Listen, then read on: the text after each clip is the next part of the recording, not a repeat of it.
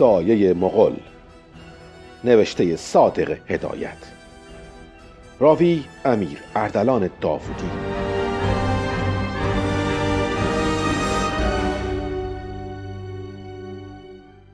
شاهرخ عرقریزان گام های سنگین برمی داشت و از مابین شاخشار انبوه درختان کهن به دشواری میگذشت. موهای ژولیده کرک شده روی شانش ریخته بود. چشمهای درشت و آشفته او با روشنایی ناخوشی می درخشید. پیشانی گشاده و سفیدش از تیغ درختها خراشیده شده بود. دست چپ را جلوی بازوی راستش گرفته بود تا به مانعی بر نخورد. از روی بازوی راستش خونابه بیرون آمده بود. جامعه او پاره و پاهایش گلالود بود. همین که چشمه کوچکی در آنجا دید اخم پیشانیش باز شد. آهسته و با احتیاط نزدیک رفت. روی ریشه کلفت درخت بلوط جنگلی نشست که تنه پوکش از لای شکاف آن دیده می‌شد. اطراف خود را نگاه کرد به نظرش آمد که او نخستین کسی است که به اینجا آمده اینجا به قدری دیمی و خودرو بار آمده و به طوری راه عبور را به همه گرفته بود که طبیعتا هیچ کس و هیچ جانوری به خیال آمدن اینجا نمی افتاد. آیا در میان جنگل بود یا نزدیک آبادی؟ آیا صبح بود یا نزدیک غروب؟ اینها را نمی‌دانست. همینقدر می‌دانست که هنوز شب نشده و به آبادی نرسیده است. به نظر شاهرخ جنگل هم ترسناک و هم گوارا بود. به بدن درختها خزه سبز مغز پستهی رویده بود. برگ های خوش کم کم خورده خورده تجزیه شده و خاک سیاه رنگی تشکیل می‌داد که از زیران از لابلای آن سبزه ها خودرو بیرون آمده بود. بویی که در هوا پراکنده می‌شد بوی سردابه های نمناک برگ قهوه‌ای رنگ پوسیده بود که از زیر آنها پر بود از حشرات کوچک سوسک های سیاه و خاکستری پشه های درشت با پاهای دراز کمر باریک و بالهای شفاف. آن بالا در روشنایی خورشید میچرخیدند. گودال پایین چشمه کوچک از لجن سیاه و برگ های پوسیده انباشته شده بود. گاه گاهی حباب های درخشان روی آب می آمد و می ترکید. ولی آب خود چشمه آب باریکی که از زیر سنگ ریزه ها می جوشید و بیرون می آمد روشن و درخشان بود. شاهرخ خم شد. دست چپش را در آب چشمه فرو برد. آب خنک پوست دست او را نوازش کرد و این احساس مانند جریان برق به تمام تنش سرایت کرد. مثل این بود که خستگی او را بیرون می‌کشید. پنج روز بود که شاهرخ در میان جنگل هزار پی ویلان و سرگردان با زخم بازویش بدون اراده پرسه می‌زد. آیا راه گریز میجست یا می‌خواست خودش را به آبادی برساند؟ نه هرگز. کدام آبادی؟ مغلها که آمدند دیگر آبادی نگذاشتند. او نیز مانند هزاران کس دیگر در جنگل به سر می برد وانگهی برای او زندگی تمام شده بود. او زنده مانده بود تا کیفر خودش را بکشد و اکنون به آرزویش رسیده بود. چه کسی می‌داند؟ شاید بیرون جنگل چند نفر از همان آدمهای درنده کشی که او را میکشیدند. چه اهمیتی دارد اگر بمیرد یا مار و مور تن او را بخورند یا پلنگ با بی لاشه او را بو و بگذرد و یا دل او را مورچه ها تکه پاره بکنند. زیرا دیگر او حس نخواهد کرد. و کسی را دوست نخواهد داشت. مگر قلبش بهتر از قلب گلشاد است و یا خونش رنگین تر از خون اوست؟ چه اهمیتی دارد اگر ببر او را بدرد؟ خیلی بهتر است تا اینکه به دست مغلها بیفتد. خیلی بهتر است تا دوباره آن چهرهای پست درنده آن جانوران خونخوار را ببیند. لحجه کثیف آنها را بشنود. دشمن آب و خاک خودش کشندگان نامزدش را ببیند. این فکر بود که او را دیوانه می کرد و از جلوی چشمش رد نمی شد نمی توانست آن را از خودش دور کند. هنوز فریاد جگر خراش نامزدش در گوش او صدا می کرد همان وقتی که سر رسید توی چارچوب در گلشاد را لخت و برهنه مادرزاد در بغل آن مردی که مغل ترک بیلمز دید که دست و پا می‌زد. بازوان لاغر خود را به سوی او دراز کرده بود و فریاد می‌کرد. شاهرخ کجایی؟ شاهرخ کجایی؟ به دادم برس. آن مرد که چشمهای بالا کشیدش برق می‌زد. صورت کج و گونه های برجسته داشت. بینی او مثل این بود که با چکش روی صورتش پهن کرده بودند. موی بافته او مانند دم گاو پشت سرش آویزان بود. چه خنده ترسناکی می کرد ولی همان وقت که شمشیرش را بیرون کشید و دیوانوار حمله کرد نمی‌دانست آن یک نفر دیگر کجا پنهان شده بود رفیق او بود یا برادرش. چون هر دوی آنها یک شکل بودند. از پشت دست او را گرفت و هنوز تکان نخورده بود که با ریسمان کت او را بستند و پارچه در دهنش فرو کردند. آن وقت آن مرد با خنده مهیب چشمان کج گونه های زرد و چهره درندش گلشاد را با تن شکنجه شده روی زمین انداخت. شمشیر خود را بیرون کشید و در چشمان گلشاد فرو برد. اوه چه فریاد ترسناکی کشید. اتاق لرزید. او می‌دید به چشم خودش دید که چشمها و بینی او را برید. خون فواره زد. بعد شمشیرش را در شکم او فرو کرد. به نظرش آمد که جلوی چشمش تیره و تار شد. پلکای چشمش را به هم فشار داد. اما صدای خنده گستاخ مغل جستن خون ناله های خفه و دست و پا زدن گلشاد را میشنید. دوباره که چشمش را گشود دید که مرتیکه مغل مرتیکه بیشرم با سبیل پایین افتاده و چشم های بالا کشیده خونبارش میخندید. پیدا بود که کیف می‌کرد و از تماشای خون مست شده بود. شاهرخ هرچه خودش را تکان می‌داد هرچه تقلا می کرد مانند این بود که او را زیر منگنه گذاشته بودند. هوا چه تاریک بود. از پنجره اتاق دود قلیز سیاه تو می‌زد.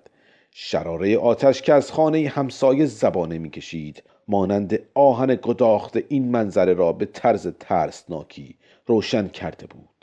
مرتیکه مغل و رفیقش با دستهای خونین با صورت خونین که در پرتو خونین آتش می درخشید کولباری را کشان کشان تا دم پنجره بردند. یکی از آنان با شمشیری به سوی او حمله کرد. کاش او را کشته بود. کاش با نامزدش لاقل مرده بود. اما نه. آن وقت هنوز کیفر خودش را نکشیده بود. هنوز خنجرش به خون پلید مغل آلوده نشده بود. ولی در این بین صدای هیاهو بلند شد. در اتاق شکست مغولی که به او حمله کرده بود به سوی پنجره دوید و با رفیقش کول باره را پایین انداختند. جلوی روشنای آتش سایه زشت و هولناک آنان را دید. سایه سنگین آنها که مانند دیو تنوره کشیدند و از پنجره پایین جسته در میان دود آتش ناپدید شدند. چهار نفر شمشیر به دست از در شکسته وارد اتاق شدند. ما بین آنها آنوش پسر خالش و پشوتن دوست دیرینش را شناخت که دویدند و دستان او را باز کردند. او اولین کاری که کرد جامش را بیرون آورد و روی تن لخت تن شکنجه شده و خونین گلشاد انداخت. گلشاد در خون قوتور بود. خون گرم چسناک از شریانهای او بیرون می‌زد. گوشت قصابی شده و شست بریده تنش میلرزید. فاصله به فاصله میپرید. نه اون نمی‌توانست نگاه کند.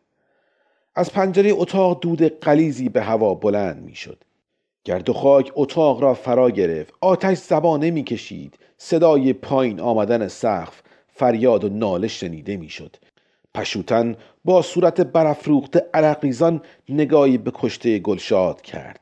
نگاهی سرزنش آمیزی به او انداخت و ما بین دندانهایش گفت تو اینجا بودی؟ تو, تو تونستی؟ گلشاد خواهر پشوتن بود ولی بعد مثل اینکه به درد و شکنجه او پی ببرد سرش را پایین انداخت خاموش شد و عرق روی پیشانیش را پاک کرد همانجا میان حیاهو میان آتش خون بود که شاهرخ سرگشته گلشاد جلوی خون گرم او سوگند یاد نمود تا انتقام او را بگیرد تا از دشمنان وطنش کیفر خود را بستاند. از این نژاد دیو و دد که جز شکنجه کردن چاپیدن کشتن و آتش زدن مقصد دیگری ندارند. از همان روز از همان لحظه در صدد انتقام برآمد. همین کیف انتقام و افسونگری بود که در او حس زندگی تولید کرد. از آن وقت می‌خواست زنده باشد می‌خواست مغل بکشد. نقشه شاهرخ عوض شد. تا کنون او و دسته ای از جوانان ایرانی که هنوز رسم و روش دیرین خود را از دست نداده بودند و فکر آنها را فاسد نکرده بود از ستمگری عربها به تنگ آمده بر علیه آنها برمیانگیختند. در نخست حجوم مغل را راه امید و پیش آمد مناسبی برای از بین بردن نژاد سامی پنداشتند.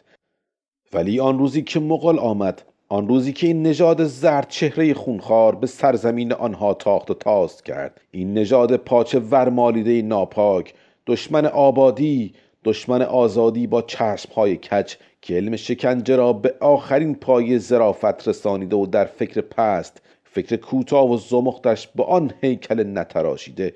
جز دریدن آتش زدن و چاپیدن چیز دیگری نقش نبسته بود. آن وقت پی بردند که هرچند ولی مغل دشمن جنبنده دشمن جان همه و دشمن انسانیت بود. آن وقت شاهرخ و دوستانش فهمیدند. پس شاهرخ انتقام گلشاد را مقدم دانست و تصمیم گرفت که سرکرده مغلها آن مرد که درنده حب نویان چخا قطو چخا قطوی خان نه هیچ کدام از آنها نبود. اسم او آنقدر سخت و مزخرف بود که از یادش رفته بود. می‌خواست آن مرد که را بکشد. شاهرخ برای خود شش نفر سوار تهیه کرد. خودش سردسته آنها شد و آن روز توی بیشه از پایش را به درخت بسته در کمی نشستند. زیرا می‌دانست که سرکرده آنها هر روز با ده نفر سوار از چادر نمدی سیاهش درآمده و به سرکشی شهر می رود. همه آنها یک شکل و یک رنگ بودند. به تنشان پوست سگ یا پوست خرس بسته بودند. با چرم بدبو. اما نشان سرکرده آنها یک دستمال سرخ بود که روی دوشش آویخته بود. وقتی که صدای چار نل سم اسب از دور آمد آنها زیر بطه ها شمشیر به دست کشیک میکشیدند. شاهرخ از زور ترس و شادی دلش میتپید. دو انگشت را به لب برد سکوت کشید. هر شش نفر روی اسب ها پریدند و با شمشیرهای لخت حمله کردند. دو نفر از مغلها از اسب به زمین خوردند. هشت نفر دیگرشان دور آنها را گرفتند. تیغه های شمشیر جلوی آفتاب می درخشید گرد قبار در هوا پیچیده بود. نعره های شگفت انگیز شنیده می‌شد. شاهرخ دستمال سرخی را روی دوش یکی از آنها دید. به او حمله کرد. اتفاقا در وهله اول شمشیر از دست جفتشان افتاد و به زودی حس کرد که یکی از مغلها از عقب بازوی راست او را بریده. آن وقت با دست چپ خنجر خود را از غلاف بیرون کشید و به شکم مردی که مغل فرو برد که همانند شغال زوزه کشید. نعره وحشیانه بود و با دستمال سرخ روی شانش از اسب به زمین افتاد.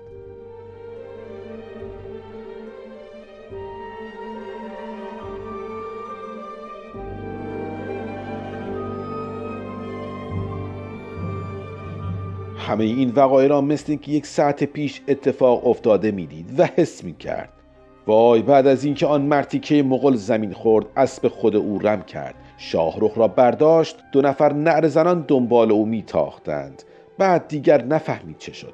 هنگامی که چشمش را باز کرد دید در جنگل روی شاخه درختها افتاده پیچک دور او را گرفته و خونی که از دستش به زمین میریخت. خون قلیز سیاهی بود که دورش مورچه ها جمع شده بودند. هنوز خون از بازویش میچکید.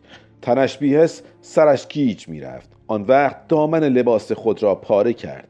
به دشواری یک سر آن را با دندانش گرفت و با دست چپ زخم دستش را بست. گره زد به قدری درد می کرد که نزدیک بود دوباره از حال برود. پیشانیش میسوخت. در این حین یاد کشمکش با مغلها افتاد. لبخند پیروزمندانه زد چون کیفر خودش را کشیده بود. آیا دوستانش آن شش نفر جان سالم به در برده بودند؟ آیا مغلها را کشتند یا به دست آن جانوران ترسناک و ترسو کشته شدند؟ آیا پشوتن آنوشه چه به سرشان آمد؟ چه اهمیتی داشت بعد از آنکه گلشاد را جلوی او تکه تکه کردند و تن شکنجه شدهش آتش گرفت؟ ولی با وجود همه اینها او انتقام خودش به آب و خاکش را کشید. همان قدری که از دستش برمی آمد از آن بیگانه ها بیگانه این که برای دزدی درندگی و کشتار آمده بود از آنها کشت. او پیش وجدان خودش سرافراز بود. تا کنون پنج روز بود که دیوانوار میان جنگل باطلاق و درختهای کهن با زخم باز و خودش را از این سو به آن سو میکشانید. شبها وقتی که تاریکی یک مرتبه صحن جنگل را فرا می گرفت با ترس و لرز در بدنه درختها یا روی شاخها پناه می برد ولی خواب به چشمش نمی آمد از نانه جانوران قرش ببر و خشخش شاخه درختها در حول و حراس بود. زخم دستش می سوخت و تیر می کشید اگر هیچ کدام آنها نبود جای نیش سپل از آن مگزهای درشت میخارید و میسوخت. گاهی روزها همینطور که نشسته بود خوابش می برد ولی امروز که به اینجا رسید از زور ناتوانی از پا درآمد. جنگل ژرف و وحشی از چپ و راست دیوارهای سبز انبو او را در بر کشیده بودند.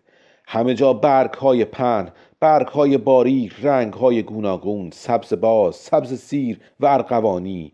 برخی از آنها گل های قشنگی داشت. در صورتی که شاخه های نازک از سنگینی تخم گل و میوه خمیده شده بود. صدای پرندگان ناله جانوران ناله های جگر خراش به گوش می رسید ولی هوا که گرم می شد یک مرتبه همه با هم خاموش می شدند یک تکه آسمان لاجوردی آنقدر روشن درخشان از لای شاخه ها پیدا بود که چشم را خسته می کرد شاهرخ خودش را در برابر طبیعت سست بیچاره و کوچک حس کرد. این طبیعت دلربا و مکار پر از دام و شکنجه که از هر سو او را احاطه کرده بود و مانند یک مرده دم می‌زد تا شیره زندگی ها را در خودش بکشد. خنجرش را از قلاف بیرون کشید. روی تیغ آن به خط پهلوی اسم او حک شده بود. پدرش را با چهره رنگ پریده ریش سیاه به یاد آورد که روی تخت افتاده بود و دو تا شم بالای سر او روی میز میسود او و برادرش گریه کنان کنار تخت رفتند. به آنها خیره خیره نگاه کرد. بعد مثل اینکه کوشش فوقالعاده کرده باشد نیمتنه بلند شد و گفت چرا گریه می کنید؟ گریه مال زن هاست افسوس که من در رخت خواب می میرم تنها آرزویم این بود که در راه آب و خاکم در ایران جان بدهم. ولی شما چشم امید آیندگان به شماست. نیاکان ما با خون دل برای آزادی خودشان میکوشیدند.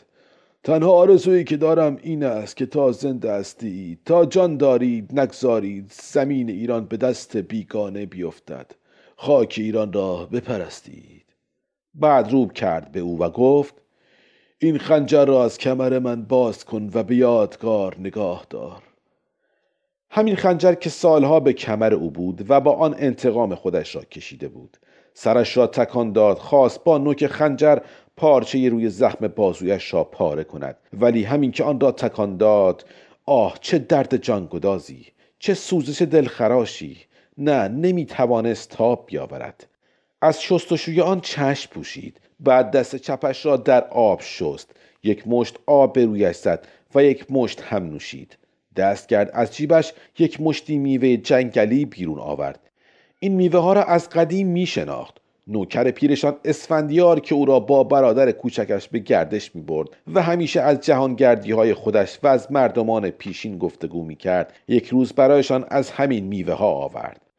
آنکه مانند ازگیل شیرین مزه و گس بود اسمش کنز بود و آن یکی که سرخ گرد و ترش بود ولیک می گفتند ولی مادرش این میوه ها را دست آنها دید و گرفت و گفت اینا خوراکی نیستند دلتون درد می‌گیره؟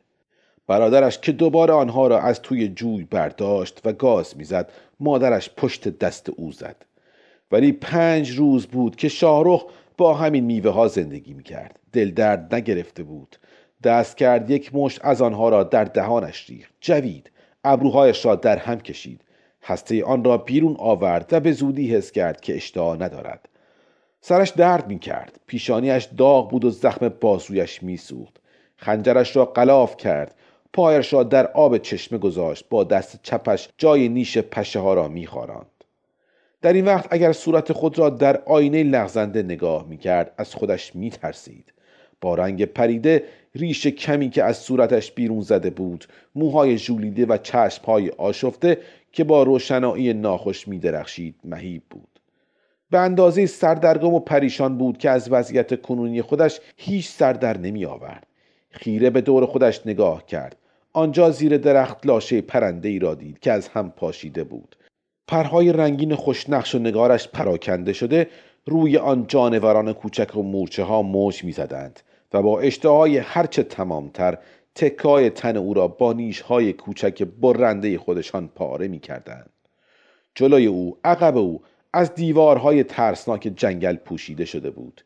پیچک های چالاکی که روی شاخه درختها خزیده بودند و لبهای مکنده لبهای نیرومند خودشان را روی ساقه های جوان چسبانیده شیره درختها را آهسته ولی از روی کیف میمکیدند.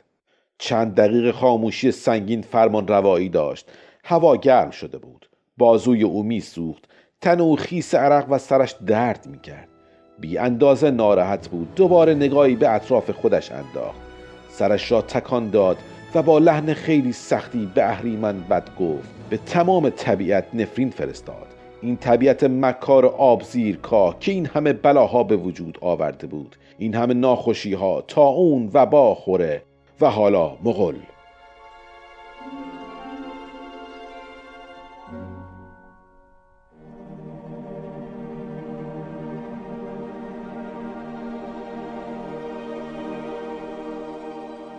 در روشنایی آفتاب بالای چشمه حشرات گوناگون پشه های بزرگ و کوچک در هم پرواز می کردند.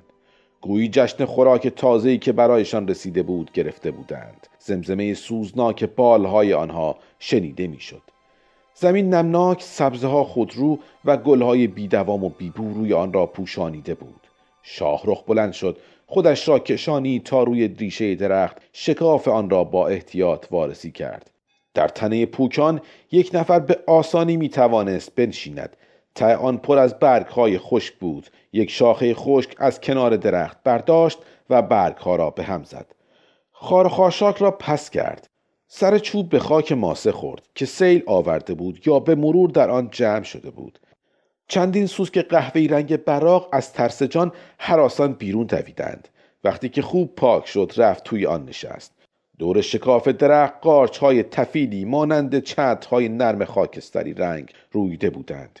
اینجا پناهگاه خوبی بود چون بازویش به شدت درد می کرد و نمی توانست جای بهتری برای خودش پیدا کند. ولی چیزی که شگفت انگیز بود ترس او به کلی ریخته بود. نه از بب می ترسید نه از پلنگ بلکه برعکس مقدم آنها را آرزو می کرد تا از درد و رنج او را برهانند. تنش سست اما فکرش استوار بود. نگاهی به سایبان خود کرد که با شاخه های کج و کوله با لطف و مهربانی او را در آغوش خود پناه داده بود و شاید یک دقیقه نگذشت که حس کرد با تمام طبیعت زندگی می کند و هوای نمناکی را که از روی شاخه درخت میگذشت با لذت و آرامش تنفس می کرد. شاهرخ با رنگ مردش به جدار درخت تکه داد. عرق سرد از تنش سرازیر بود. با چشمهای خیره جلوی خودش را نگاه می کرد. کم کم حس کرد که خون او سنگین شده و خورده خورده در جریانش منجمد می شود پلک های او پایین آمده بود. جلوی چشمش گوی های سرخ و بنفش چرخ می‌زد. میرقصید. یک لحظه محو می‌شد. دوباره پدیدار میگردید و انکاس آن به طرز دردناکی روی عصب چشمش نقش میبست. دست چپش را آهسته بلند کرد. جلوی چشمش گذاشت. افکار او تاریک شد. لحظه ای درد بازویش را فراموش کرد. یاد آن روز افتاد که هوا ابر بود و با گلشاد کنار شالی برنج گردش می کردند. گلشاد در ساقه علف سبزی می دمید و از صدای موسیقی که از آن در می آمد قشقش می خندیدند. برق چشمهایش، ابروهای کمانی او، گونه های سرخ، اندام ورزیده و زیبای او که از پشت جامعه ابریشمی گاه گاهی نمایان می‌شد همه جلوی چشم او مجسم شد بعد دست او را گرفت از روی جوب آب رد کرد. درست در همین موقع آسمان قرید و رگبار سختی گرفت. هوا را مه گرفته بود چکه های باران روی آب می‌خورد و آب اطراف میپاشید. گلشاد که از آسمان قره میترسید خودش را به او چسبانیده بود. هر دوشان زیر گالشت بین پناهنده شدند که سقف پوشالی داشت. همانجا بود که در چشم های یکدیگر نگاه کردند ولی احتیاجی به حرف زدن نداشتند. چون از چشمهای هر دوشان از صدایشان که میلرزید پیدا بود. آن وقت برای نخستین بار یکدیگر را در آغوش کشیدند. لبهای آتشین گلشاد را روی گونه خودش حس کرد. باران که بند آمد گلشاد را به خانهشان رسانید. مادرش با اندام کشیده موی خاکستری و لبخند افسرده جلوی آنها دوید چون از دیر کردن دخترش دلواپس شده بود. هنوز این افکار از خاطرش محو نشده بود که آن مرتیکه مغل را شمشیر به دست با خنده ترسناک دید. تن شکنجه شده تن شکنجه شده تن تکه تکه شده گلشاد که به خونش آغشته بود جلوی او مجسم شد. به خودش لرزید ولی او می‌دید که از پنجره اتاق دود آتش گرد و خاک تو می‌زد. آن وقت آن مرتکه مغل با سایه افریتی سنگینی که به طرز شگفت آوری بزرگ می نمود در میان دود و آتش تنوره کشید و ناپدید گردید. دست چپش پایین افتاد و به دسته خنجرش خورد. بدون اراده آن را محکم گرفت و لبخند دردناکی روی لبهایش پدیدار شد. با همین خنجر بود که آن اهریمن بیگانه را با چشمهای بالا جسته و سیمای خونخارش کشت. با همین خنجر که پدرش در هنگام مرگ به او داده بود ناگهان تکان سختی خورد. خواست سرش را بیرون بیاورد ولی در شکم درخت مانده بود. با لبخند خوشبخت چشمهایش را بست.